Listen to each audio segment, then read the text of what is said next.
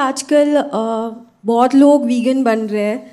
तो मतलब उससे स्पिरिचुअलिटी में क्या होता है? मतलब उससे इंक्रीज होती है या नहीं करने से आवरण आते हैं या? नहीं विगन से कोई विगन का अहंकार करते हैं ना, वो बहुत नड़ता है स्पिरिचुअलिटी में।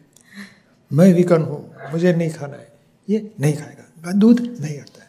अरे, ये तिरस्कार द्वेष, वो बहुत बड़ा डिस्टर्ब करता है, सहजता तोड़ देता है। विगन तो सचमुच नॉन वेज से, अंडे से लेके मछली नॉन वेज वो नहीं खाया तो मनुष्य के लिए हितकारी है। ताकि ये इतना अहितकारी नहीं है। नॉर्मल रखो। जो घी, तेल या दूध है, दूध की आइटम्स है, वो तो नॉर्मलिटी इतनी हरकत नहीं है। और उससे भी ये पोटैटो है और सब, जो सब्ज़ी नॉर्मल खाओ, आराम से, एक इंद्रिय जीव है। वो सबसे, वो हरकत नहीं है। और दूध भी एक्चुअली सच्चा तो क्या है कि ये जो वीडियो जो बताते हैं वायरल होती है, वो ज़्यादा एक्सेस बता देते हैं। सभी के लिए इतना कष्टदायक नहीं है। हमारे यहाँ भी कितने अबाउट सेवेंटी एटी गाय है।